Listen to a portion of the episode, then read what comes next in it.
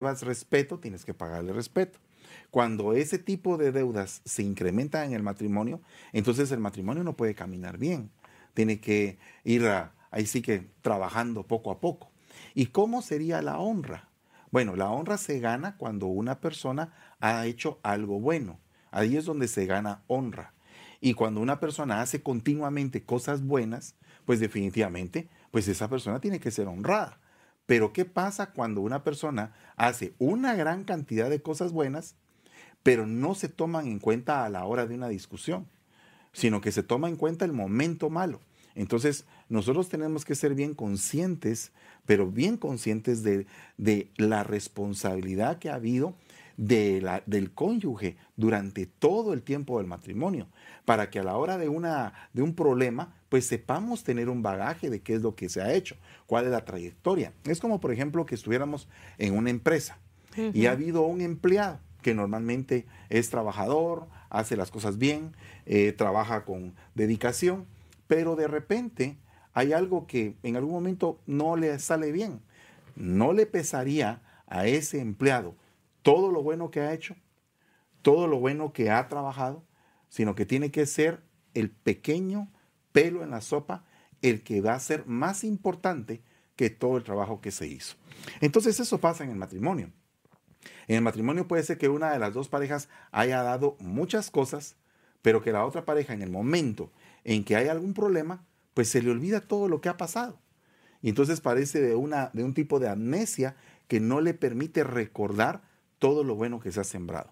Entonces eso destruye los matrimonios, eso no, no los edifica, porque aquí dice, el sabio tiene que heredar honra. ¿Y qué es el sabio? El sabio es el que teme al Señor. El sabio es el que busca agradar al Señor en todos sus actos. Ese es el sabio. El sabio es el que ve venir el mal y se aparta. Ese es el sabio. El sabio es el que continuamente anda edificando, no anda destruyendo, porque la sabiduría edifica. ¿Y cómo edifica? Bueno, en el, libro de Santiago, capítulo 3, versículo 17 dice las diferentes cosas por las cuales la sabiduría edifica. ¿verdad? Entonces, nosotros ahí podríamos hacer eh, una amplitud en lo que mi esposa les, les, ah, les explica un poquito más acerca de esto. Eh, yo me voy a tomar el tiempo para poder leerle un versículo que a mí me interesa muchísimo, que usted en esta noche, que estamos viendo el tesoro en la casa del sabio, pues podamos ponerlo a andar en nuestro matrimonio. ¿Qué dices tú de eso? Bueno, lo que pasa que, digamos, por ejemplo, la sabiduría, yo sé, es cierto que que heredará honra, pero también cuando uno de los cónyuges siempre tropieza con la misma piedra, por ejemplo, ¿verdad? Que se ha hablado, que lleva tales años de, decírselo, que tal vez el, otro cónyuge ya se lo le dijo que le molesta, eh, tal vez ya le explicó, se sentó, em, duró años tal vez esperando que, eso se compusiera. Y, no es que no haya querido la otra persona, sino que ha esperado pacientemente en el Señor. Pero lo que pasa es que llega a un punto es que la persona ya se siente deshonrada con la repetición y la repetición de la, de la otra persona en caer en, lo, en el mismo problema. En la misma piedra, en la misma cascarita se resbala siempre. Entonces digamos que llega un punto en que el cónyuge dice, bueno, yo ya hablé, tengo no sé cuántos años, 10 años, 15 años, no sé, de estar diciendo lo mismo. Entonces ya esa persona ya no es que esté viendo solo el punto negro o algo así, sino que son muchas veces que siempre es la misma repetición. Entonces llega el momento en que el cónyuge pues se cansa, ¿verdad? Entonces hay que tomar en cuenta también la parte esta importante de la persona que a veces tal vez mm, estalla o tal vez se enoja al grado, digamos, de perder ya el control. ¿Pero por qué? Porque es la repetición de la suma de un montón de veces la misma cosa. Entonces, pues, como estamos hablando de la sabiduría, ¿verdad? Entonces nosotros debemos de pedirle al Señor sabiduría, porque dice que eh, nosotros debemos de pedirle al Señor la sabiduría. O sea, no la podemos adquirir de otra manera. Entonces, si estamos leyendo 500 libros, ¿verdad? No sabemos de memoria eh, los pasos de no sé qué y, somos muy inteligentes, pero no podemos ver la sencillez de que es lo sabio para el matrimonio, lo que edifica o, el problema que está votando el matrimonio.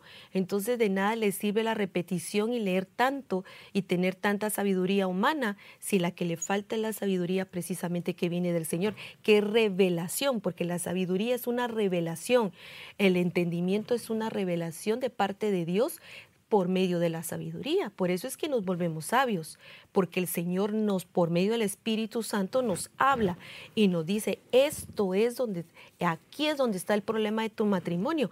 Esto es lo que fastidia el matrimonio. Entonces, nosotros debemos de, si vamos a, estamos hablando de la sabiduría, pues a quién se la vamos a pedir? Al único que nos la puede dar. Es el único que nos puede hacer entender. Entonces es bien importante la sabiduría dentro del matrimonio de los dos, de los dos debe de, ser la demanda con la sabiduría del Señor. Proverbios 10.8 dice, el sabio de corazón aceptará preceptos, mas el necio charlatán será derribado. Fíjense que estaba buscando precisamente todo lo que dice Santiago 3, desde el versículo 13. Dice, ¿quién es sabio y entendido entre ustedes? Muestre por la buena conducta sus obras en sabia mansedumbre. Pero si tenéis celos amargos y contención en vuestro corazón, no os jactéis ni mintáis contra la verdad, porque esta sabiduría no es la que desciende de lo alto, sino terrenal, animal y diabólica. Porque donde hay celos y contención, ahí hay perturbación y toda obra perversa. Pero la sabiduría que es de lo alto es primeramente pura, después es pacífica, amable, benigna, llena de misericordia y de buenos frutos. Y el fruto dice, sin incertidumbre ni hipocresía. Y el fruto de justicia se siembra en paz para aquellos que hacen la paz.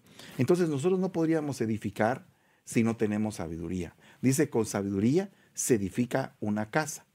Con prudencia se afianza. Y con conocimiento se llenan las cámaras de los tesoros. Entonces, no podríamos ni siquiera llegar a tener tesoros si antes no tenemos la sabiduría. Pero para tener sabiduría tenemos que poner en práctica lo que dice Santiago. El sabio de corazón aceptará lo que la palabra de Dios dice, pero el necio no, no la va a aceptar. Entonces, nosotros tenemos que ser muy cautelosos en cuanto a nuestra relación como pareja, porque muchas veces, lamentablemente, descuidamos estas columnas.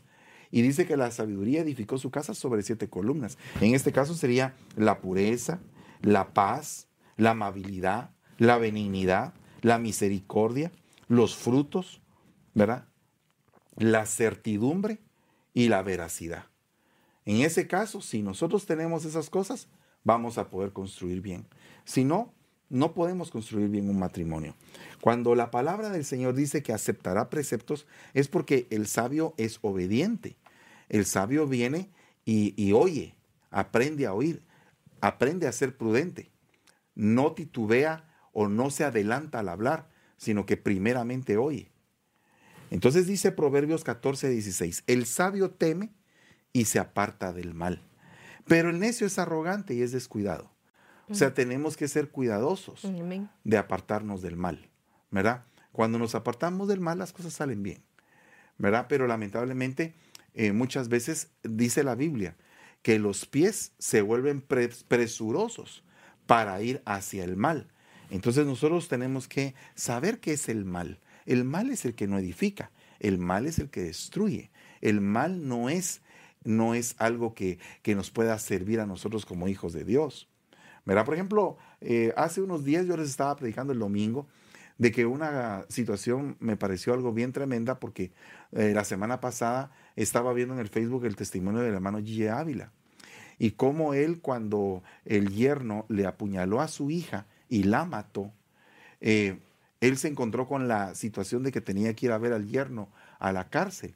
Y en lugar de poder levantar una venganza o de poder levantar una situación en contra de él, lo abrazó y el yerno cayó inmediatamente y, le dijo, tú no puedes hacer nada por mi hija, mi hija ya está con el Señor, mi hija se fue y, era una muchacha consagrada, pero ahora el problema es tu alma, tu alma se puede ir al infierno. Imagínense ustedes qué amor tan grande de ese siervo que ante tal circunstancia se, se levanta y, y con armas de luz puede combatir las armas de las tinieblas. Muchas veces la gente no puede usar las armas de luz. No puede usar las cosas que Dios nos da en nuestro corazón como una virtud. Entonces tenemos que, lamentablemente, oír o recibir los embates de las tinieblas en nuestra vida, ya sea en el trabajo, en la escuela, en, el lugar donde nos movemos, o qué terrible es que en el mismo hogar. ¿Por qué? Porque la palabra de Dios dice claramente que el Señor cuando le preguntaron sobre sus heridas, el, el mismo Señor contestó, me las hicieron en la casa de aquellos que me aman. Entonces la mayoría de traumas se dan en el hogar, se dan en la familia, lamentablemente. Hay niños traumados, hay, hay esposas traumadas, esposos traumados. Entonces hay, hay golpes, hay heridas y eso no permite que el, matrimonio se pueda edificar. Entonces, eh, lamentablemente, por eso es que dice, el sabio teme. Pero ¿qué es ese temor? Es un temor de respeto. Es, e, es el respeto reverente al Señor y que no quiere ofenderle. Ese es el sabio, el que le teme al Señor y dice, Señor, yo, no quiero, no quiero ofender, no quiero lastimar, no quiero pecar. Ese es el sabio, ¿verdad? Entonces, cuando existe ese tipo de sabiduría en el hogar, el hogar puede crecer. ¿Qué piensas tú de eso? Bueno, voy a tomar el texto que tú agarraste, que no estaba aquí en el tema, sino lo tomaste de ahí. Eh, yo sé. Entonces, por ejemplo, eh, cuando habla ahí de los celos, ¿verdad? Eh, nosotros hemos ministrado muchas parejas y cuando viene, digamos, las parejas con, con problemas de celos, hay celos que no son, que no están, no tienen fundamento, pero hay celos que sí tienen fundamento. Entonces nosotros como, como pastores hemos ministrado ese tipo de, de, parejas, hemos visto su necesidad y lo que hay que hacer pues es buscar la raíz de todo ese problema, pero no dejarlo pasar, porque si existe un celo, si existe un problema ahí, no creo yo que sea por gusto, no creo yo que sea algo porque se le ocurrió al esposo o se le ocurrió a la esposa, sino que ha de haber algo que está molestando, ¿verdad? Entonces, si es como estamos hablando ahorita de la sabiduría, tanto el esposo, digamos, o la esposa, dependiendo de quién de los dos es el que está em, en esta situación metida, porque yo me pongo a pensar, digamos, ok, digamos que es el esposo el que está celoso pero y la esposa está tranquila. Pero ¿qué pasaría si fuera al revés? ¿Qué pasaría si lo que está, lo que está produciendo esos celos adentro de la, del, del matrimonio fuera al revés? ¿No será que se pondría la otra persona a pensar y decir, sí tiene razón? La verdad es que no me había dado cuenta, no pensé que esto fuera tan importante, pero puede ser que al, al cruzarse los, los, papeles dentro del matrimonio, muy probablemente se pueda dar cuenta a aquella persona que no le da importancia a los celos de su cónyuge, porque no todos los celos son iguales, no todos los celos son precisamente solo por, por, por, algo en específico, sino que hay que ir a la raíz de qué, de qué, por qué es esa situación.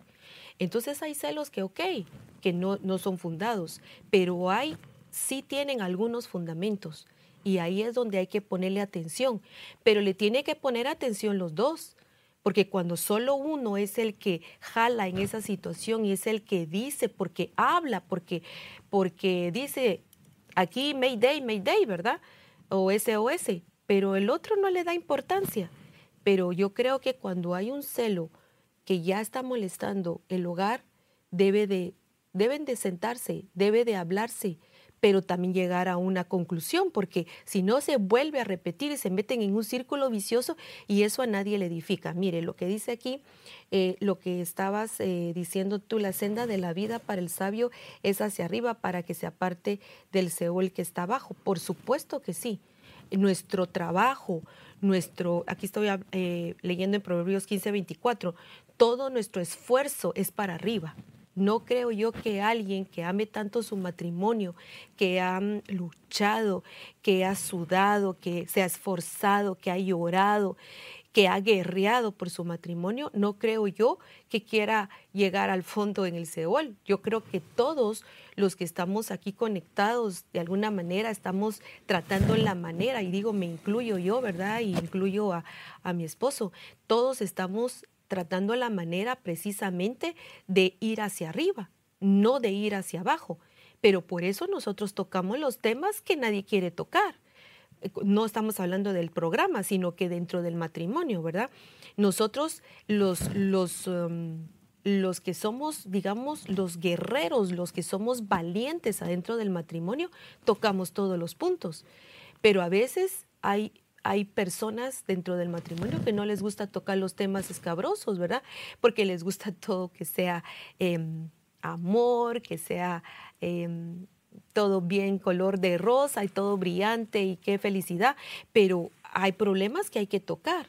Y yo pienso que no debemos de tener miedo de tocar los puntos, sino que yo creo que la luz del Señor alumbra para que nosotros saquemos a luz eso y que nos curemos, porque es como cuando una persona tiene una infección y entonces la persona está sufriendo la infección y le dice, por ejemplo, ¿verdad? en las películas nos hemos dado cuenta, yo sé que en las películas lo vemos, pero digamos que en la vida real, ¿verdad?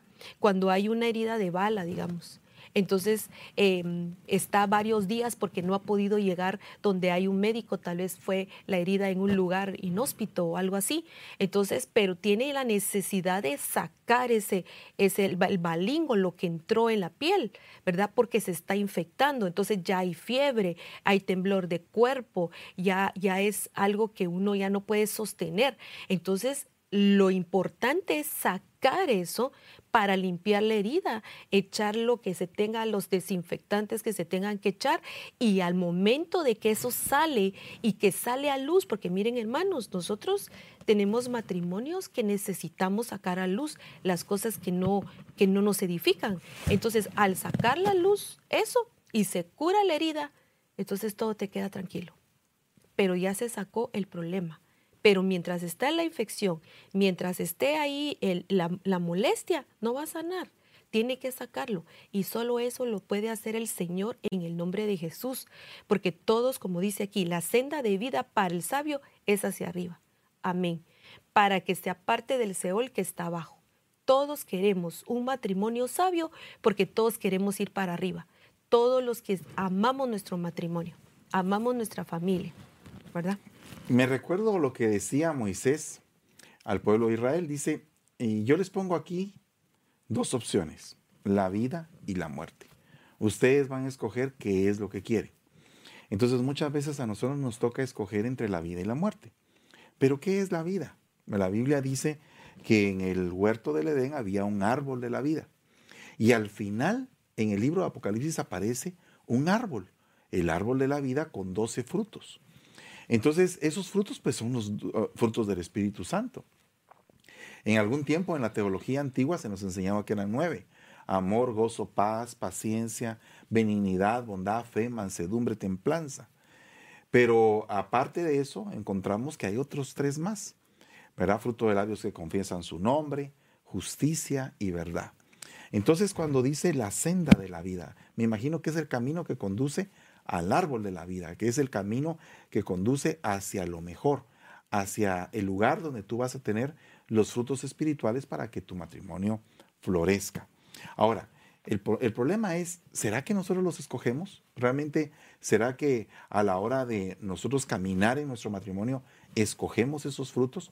Porque los frutos no los vamos a escoger para momentos bien fáciles de la vida, o sea, no los vamos a escoger para el momento en que todos nos estamos riendo en la, en la mesa. Pues definitivamente se está manifestando un gozo. O sea, ¿cómo voy a tomar yo el fruto del gozo si se está manifestando el gozo? Pero realmente yo voy a tomar el fruto del gozo cuando yo esté pasando por un momento de amargura Ahí es donde yo voy a ir a, pedirle al Espíritu Santo que me dé del gozo para revertir la amargura que en algún momento puedo estar sintiendo. Por ejemplo, si tengo un momento en el cual eh, eh, está la situación bien, bien compleja, llena de violencia por todos lados, pues yo no me voy a hacer a los violentos, sino que tengo que agarrar el fruto del Espíritu que se llama paz. Entonces, cuando nosotros aplicamos las cosas del Espíritu en los momentos críticos de nuestra vida, entonces las cosas cambian. Porque entonces podemos oír, podemos entender las cosas.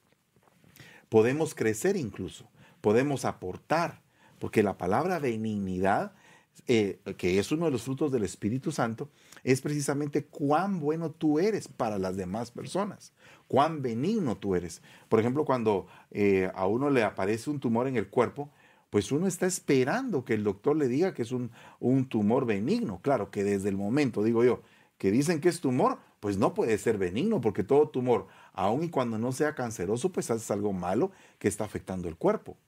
Pero, pero en, el, en el sistema médico, en el concepto médico, dicen tumor benigno y tumor maligno. O sea, el tumor benigno es aquel que no te, no te, no te mata, digamos.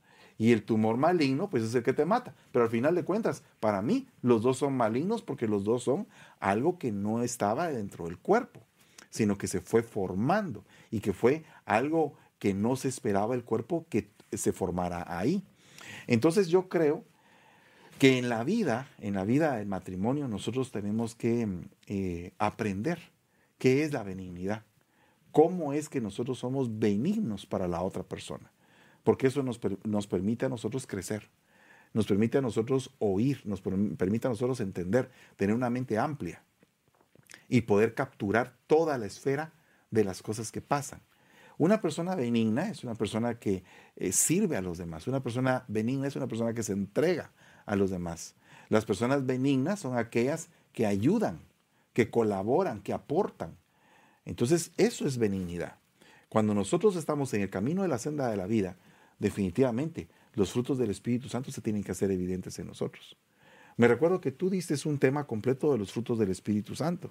Y eso es algo muy hermoso porque cuando en los frutos del Espíritu Santo empiezan a florecer en nosotros, entonces es porque el verano espiritual se ha acercado, no son solamente flores.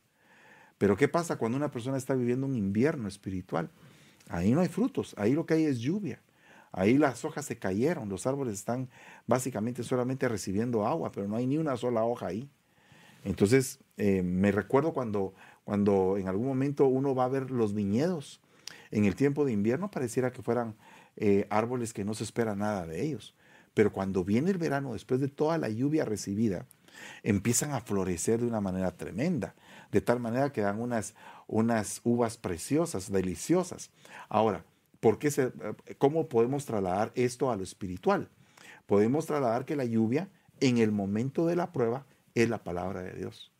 Entonces, cuando tú estás pasando por una prueba, viene el aguacero y, y que es la palabra y te llena, te conforta, te da alimento, te da paz, te da confianza, credibilidad.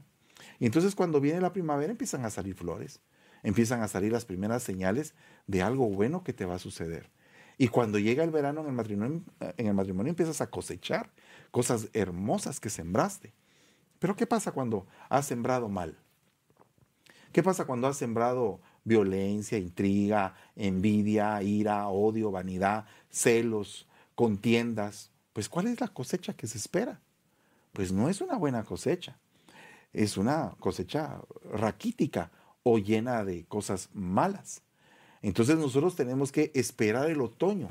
Como dijo mi pastor hace un tiempo en un retiro internacional, dijo él, hay algunos pastores que aquí están pasando su verano y otros pastores que están pasando su invierno. Los que están pasando en el verano, gócense, pero no se burlen de los que están pasando en el invierno, porque estos que están pasando en el invierno van a cambiar de estación y, si este, en el invierno están haciendo las cosas correctas, van a venir momentos en los cuales van a, van a tener una cosecha impresionante. Entonces, cuando estés en tu invierno, siembra bien. Siembra bien, siembra en la mañana, dice la Biblia, siembra tu semilla en la mañana y en la tarde no le des descanso a tu mano, porque no sabes si una cosa o la otra prosperará o ambas van a ser igualmente buenas.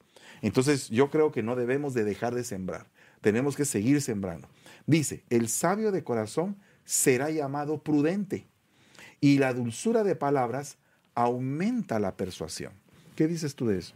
Em, antes de pasar a este punto, quisiera hablar, ya que estabas hablando de los frutos, quisiera hablar del, fruto de la paz, ¿verdad? Em, porque mientras que para una persona es tan, tan fácil llevar la paz y porque cree que tal vez no provoca ningún problema, es muy probable que sí los provoca, pero no se da cuenta la magnitud de lo que provoca. Entonces, él cree, como él, él es, por decirlo así, él cree que está eh, haciendo bien su, su papel, digamos, de cónyuge, entonces él está consigo mismo, está bien, pero él no sabe que al hacer ciertas cosas quita la paz de su otra, de su otra parte, de su otro cónyuge. Entonces debe de haber una consideración para la otra persona, para la persona que aparentemente no tiene paz, pero habría que preguntarle por qué. Hay que investigar un poco, porque digamos, eh, puede ser que la persona que no, que no sienta tanta paz es porque la otra persona ni cuenta se da qué horas se la pasa llevando, ¿verdad? Entonces, digamos, ¿qué hace la otra persona? Pues decirle, mire, me dolió, ¿verdad? Se pasó, se pasó, te me, me pasaste llevando, me duele. Entonces la persona dice, esto no, no, no me gustó, esto me duele a mí. Pero cuando la persona ni siquiera se da cuenta que tal vez atropelló a, la, a su cónyuge, ¿verdad? Cuando estamos hablando no de carro ni nada de eso, por supuesto, estamos hablando de las acciones, ¿verdad? Entonces, cuando atropella una persona a la otra, ahí no puede haber paz.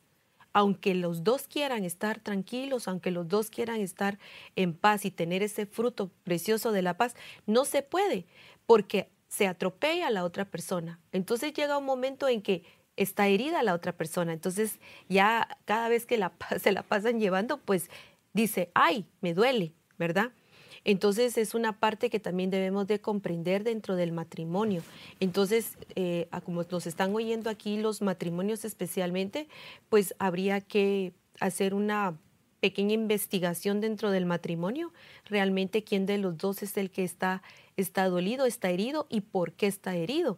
¿verdad? Porque no puede ser que por gusto, nadie, nadie puede estar herido por gusto, ¿verdad? Ni nadie quiere estar herido por gusto. Ahora, en correlación al proverbio 16, 21 que dice, el sabio de corazón será llamado prudente y la dulzura de palabras aumenta la persuasión, sí es cierto, por supuesto que sí, pero llega un momento en que tal vez no, no tenemos el suficiente dominio propio que también entra dentro de los, dentro de los frutos para poder eh, sostener digamos, el momento, ¿verdad? Y, por ejemplo, porque dice, será llamado prudente, tal vez no tenemos la suficiente eh, prudencia para poder sostener esta situación. Entonces, eh, aprovechándolo, aquí quiero mandar un saludo a Regina Cancino Rangel, dice, Dios les bendiga, amados, bendita sea la paz y el amor, la fortaleza y la unción que nuestro Señor ha derramado en ustedes y las congregaciones que cubren. Regina, Dios te bendiga. Quiero aprovechar este tiempo antes de poder continuar a mandar algunos saludos muy especiales Axa Lorena Reyes, Peña Agab, Deisy Lazo, Amparo Martínez Ortega, Asher Castillo, Rose Pineda, Vane de Yac, Tomás Pérez, Luis Fernando Castañeda, Elba Jacobo y 30 personas más, dice. Orlando Escobar, Leslie Barrera, Esteban Acevedo, Romeo Méndez, Brenda García, eh, Belle Abigaik, dice, eh, Brenda García, Carmelita González, Elba de Jacobo, Amparo Martínez Ortega, Amparito, Belinda Castrejón, Romeo Méndez. Wow, qué cantidad de personas. Bendito sea Dios. Aprovecho para comentarles de que estamos eh, pues organizando un retiro en, en Puerto Vallarta, México, para el mes de agosto. Solamente que pase lo de la vacunación y primeramente Dios vamos a estar ahí edificando en Puerto Vallarta. Volviendo al, al, tema, hablando del sabio de corazón, será llamado prudente. La prudencia es algo bien interesante de poder ver en el matrimonio porque cuando tú eres prudente te sabes detener. Por ejemplo, una persona va en el carro y ve el semáforo en amarillo y ya casi cambiando a rojo y se pasa. Eso es una persona imprudente. Una persona prudente es una persona que cuando va en verde y ve nomás llegar al amarillo sabe que tiene que parar, porque no quiere arriesgarse, no quiere eh, eh, sufrir las consecuencias de una imprudencia. Ahora imagínate que esto lo ponemos en práctica en el matrimonio cuántas cosas hay, hay de prudencia. Por ejemplo, preparas un plato y, ah, lo calentaste demasiado. Entonces, antes de que tu eh, pareja lo pruebe, tú le dices, momento, está caliente, cuidado. Le estás marcando un límite de prudencia, porque eso permite que la otra persona venga y que razone y diga, ups, aquí me puedo quemar. y entonces se espera. Entonces, si eso lo practicáramos en todas las áreas de nuestra vida y fuéramos prudentes, pues no tendríamos actuaciones o, imprudencias en nuestra forma de comportarnos, sino que aprenderíamos a saber escuchar, a saber entender las cosas. Y entonces eso nos permite tener una, una gama de amplitud en nuestro entendimiento, que es lo más importante. Miren, eh, a mí me gusta mucho, eh, eh, mi esposa ve un tipo de programas en la televisión y pues yo la acompaño ahí en esos, en esos programas y ella también me acompaña en otro tipo de programas, pero uno de los programas que a mí más me gusta es de esos de reconstrucciones de carros. me, me super gusta ver cómo es que un carro que está todo hecho pedazos, empiezan a reconstruirlo y lo dejan pero nítido, nítido. Pero en medio de todo esto, el, que está reconstruyendo el carro tiene algunas, algunas ah, preguntas que tiene que hacerle al cliente porque tiene que actuar con prudencia porque algunos de esos carros son tan, tan difíciles de encontrar, los que están reconstruyendo, que verdaderamente son unas joyas. Aunque están viejos, aunque están hechos pedazos, son unas joyas.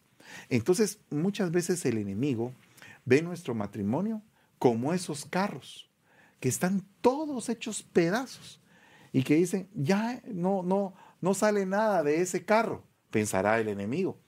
Pero el Señor, que es un, un restaurador, un constructor, dice, no, ese carro es una joya, es un clásico, lo vamos a construir, pero con prudencia. Porque dice que con sabiduría se edifica, pero con prudencia se afianza.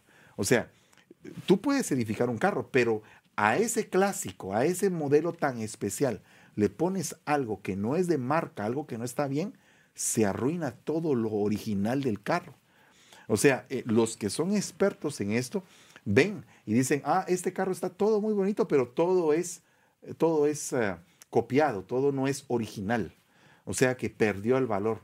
Mientras que los expertos dicen, oh, este carro está bien terminado porque sus piezas a la hora de reconstruir fueron puestas con mucha prudencia, cabal en el momento, en el lugar, eh, la marca y todo, con una delicadeza tremenda, para no damnificar lo bello del carro. Entonces, muchas veces nosotros en el matrimonio cometemos imprudencias que se arruina ese carro hermoso que el Señor está reconstruyendo. Es algo bien tremendo porque a veces no nos damos cuenta ni siquiera qué clase de matrimonio tenemos.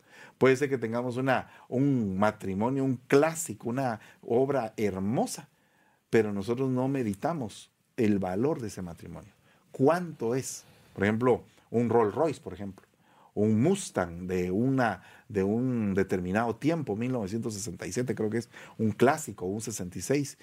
Eh, hay carros eh, enormemente caros porque son muy extraños. Entonces ahí podemos ver que hay matrimonios que tienen un futuro hermoso, pero que por este momento los están reconstruyendo. Puede ser que tu matrimonio sea el que va a tener un futuro muy hermoso. Entonces no consideres la chatarra que en este momento se pueda ver. Considera el carro bien reconstruido con piezas originales. Una de ellas es la prudencia. Amén. Eh, quisiera hablar algo de eso, de la prudencia. Si quieres regresar, por favor. Em, primero quiero decirle a la hermana Regina que nos escribió, hermana, em, yo quiero darle la gloria al Señor porque lo que usted está viendo Em, es un camino largo que hemos recorrido en nuestro matrimonio. Yo le quiero dar la gloria al Señor porque nosotros no hemos hecho nada, sino que todo lo ha hecho el Señor. Muchas gracias por su, por su texto, eh, pero nosotros realmente le queremos dar la gloria a Dios porque verdaderamente Él es el que nos ha ayudado hasta aquí. El Señor ha sido bueno con nosotros y yo sé que así como nos ayuda a nosotros a seguir adelante, también le puede ayudar a, su matrimonio y a todos los que nos están viendo. Ok, ahora, hablando por ejemplo del sabio de corazón será llamado prudente. Ok, hay, hay ciertas cosas que se hacen que digamos que parecieran imprudencia o que son imprudencias. Por ejemplo, el mal temperamento, el mal temperamento eh, la forma de hablar, la forma de expresarse, em, la forma de conducirse. Puede ser que esa sea imprudencia definitivamente, pero también como, o como decía eh, Fernando, em, si digamos por el semáforo, ¿verdad?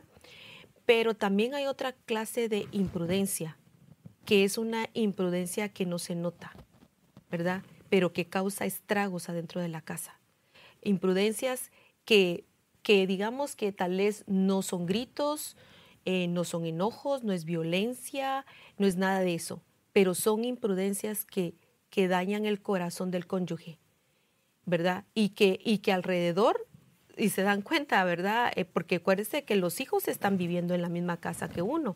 Entonces, hay situaciones que se dan que hasta los niños se dan cuenta, ¿verdad?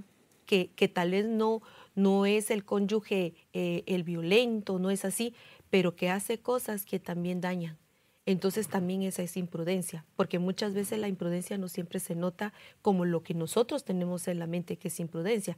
Hay muchos tipos de imprudencia que podemos tener dentro del matrimonio. Yo lo que, lo que creo es que todo el Señor lo puede arreglar, siempre y cuando tengamos la voluntad nosotros de hacerlo. Cuando nosotros le entregamos nuestra voluntad al Señor y reconocemos que tenemos problemas serios de imprudencia, el Señor tiene misericordia porque dice que el, el, que confiesa su pecado y se aparta recibirá misericordia. Entonces, si tenemos alguna clase de imprudencia, sea ese tipo de imprudencia que todo el mundo ve o imprudencias que nadie ve, si está el corazón dispuesto a reconocer su error, pues viene con el Señor y se arrepiente. Y de todo corazón dice, Señor, ayúdame con esta situación. Pero cuando no hay arrepentimiento, cuando no está el espíritu, porque dice que es un espíritu el arrepentimiento, cuando no entra el espíritu de arrepentimiento, nunca se va a dejar de ser imprudente. imprudente. Entonces nosotros debemos de saber que, que la sabiduría tiene tantas tantas, tantos colores, tantas situaciones que puede arreglar dentro del matrimonio. Pero mire, lo importante de todo esto es que todos nosotros estamos en reconstrucción y que todos nosotros podemos alcanzar la misericordia del Señor cuando un corazón contrito y humillado se acerca a Dios.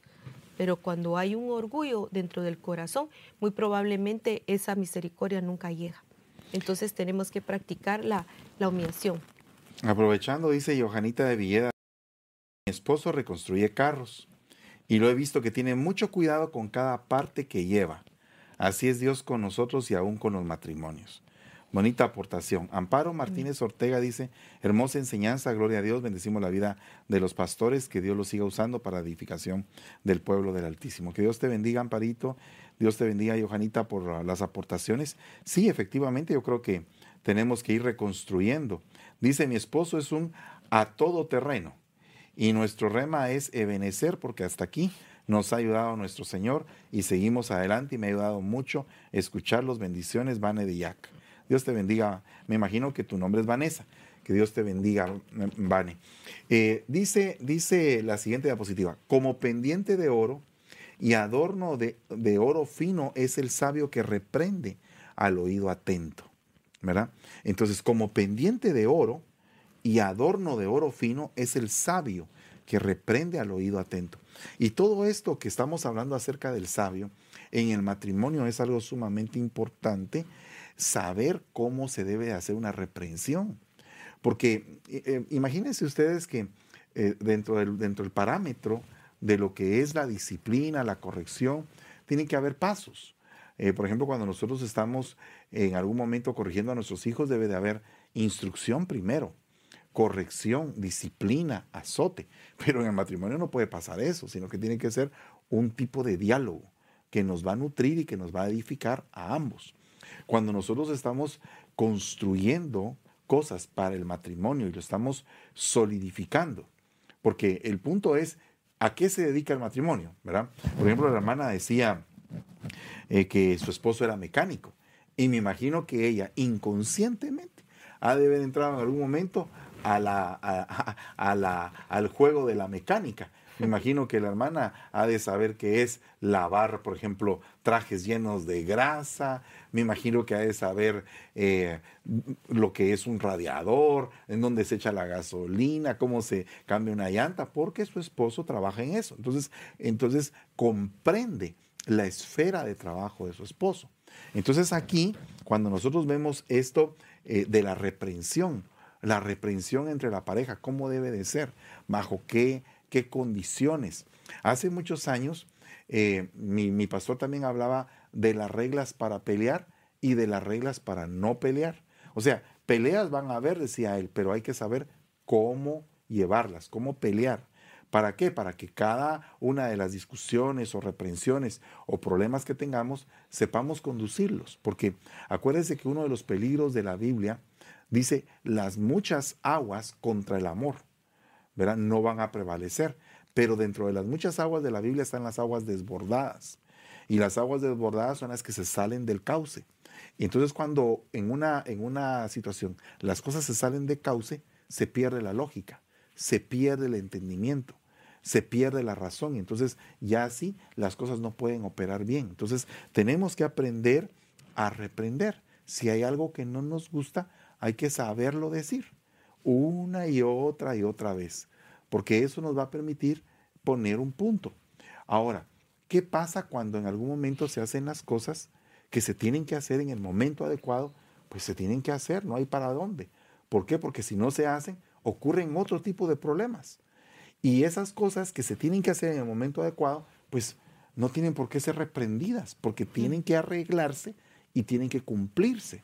Y eso, pues hay que hacerlo, sin ningún tipo de, miramiento, simplemente hay que hacerlo. Entonces, aquí... ¿Puedo hablar algo de eso? Sí. Bueno, digamos, por ejemplo, eh, sobre la reprensión. Mire qué interesante esto. Por ejemplo, em, se podría evitar muchas reprensiones si hubiera una disculpa a tiempo.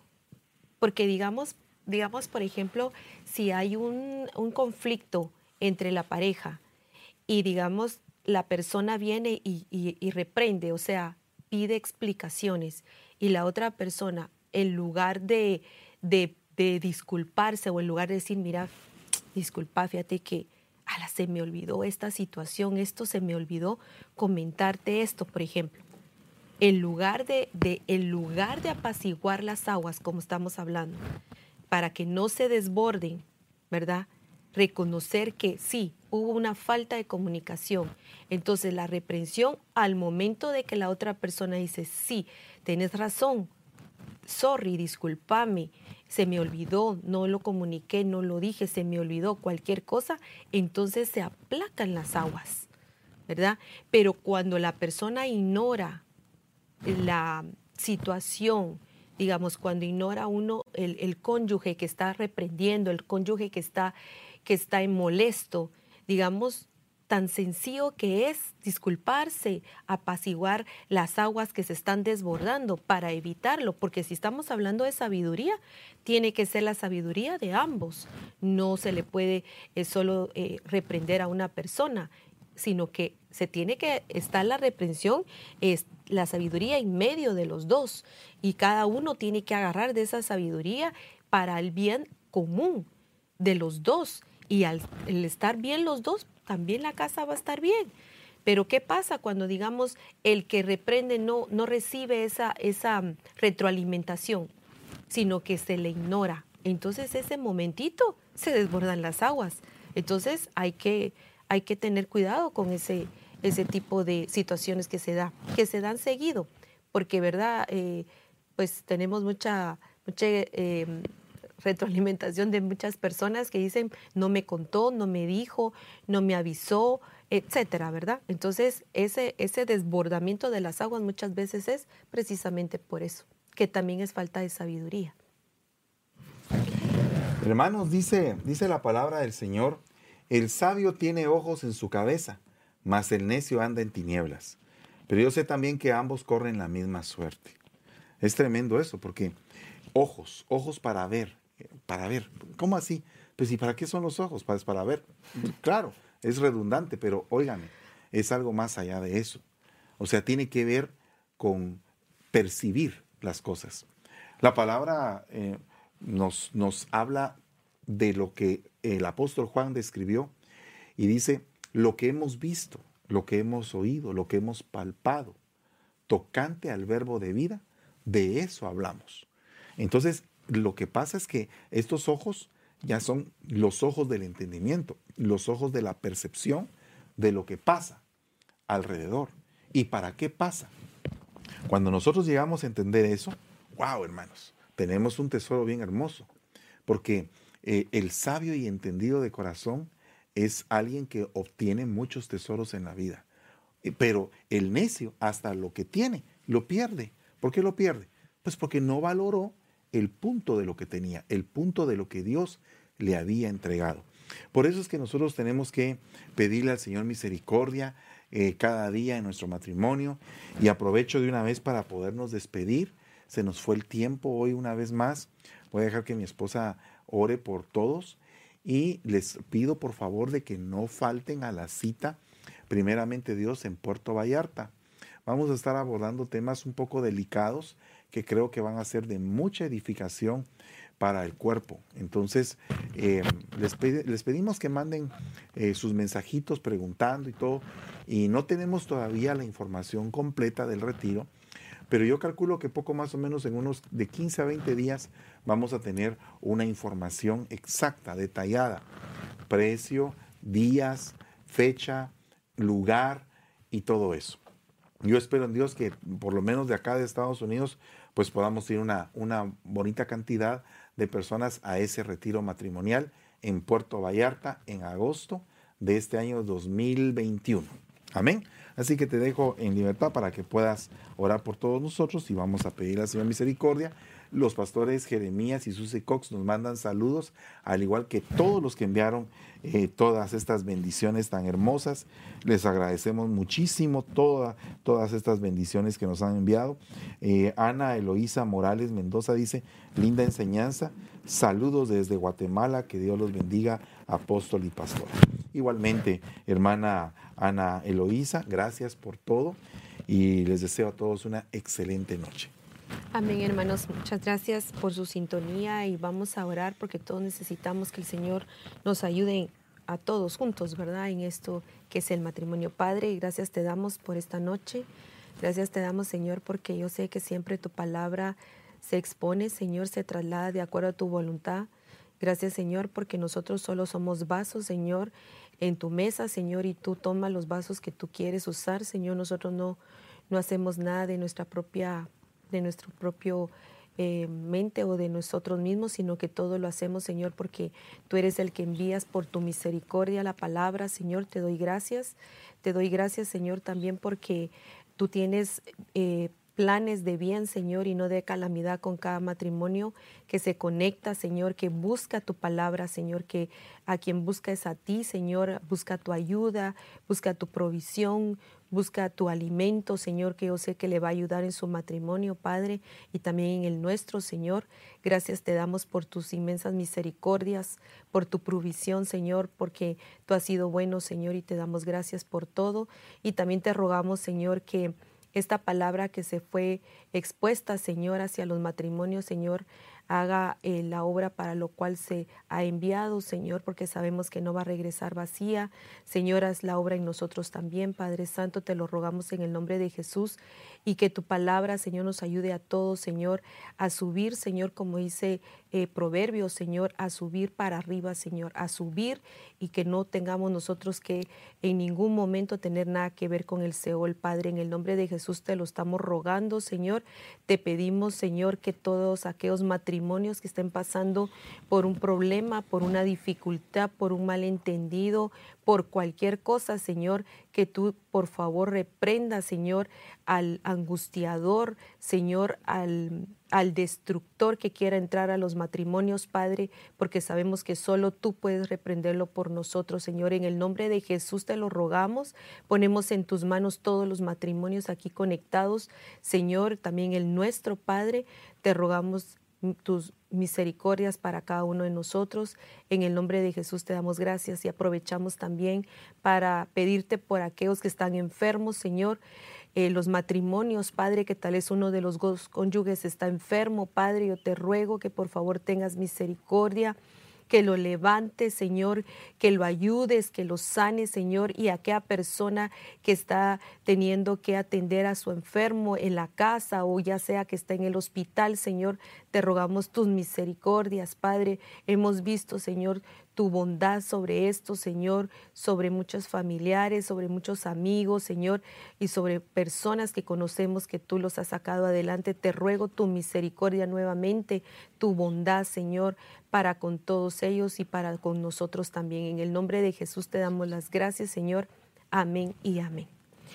Hermanos, les estamos siempre invitando para el día de mañana, eh, jueves, que toca em, el devocional con, conmigo, con Debbie Campos, y luego el viernes el aljaba del salmista. Luego tenemos el sábado a las 5 de la tarde Jóvenes Anointed y el día domingo los dos servicios que son ya presenciales, gracias a Dios, que es a las 9 y a las 11.30. Así que todos están cordialmente invitados y gracias hermanos por sintonizar este programa. Que Dios les bendiga. Feliz noche. Feliz noche.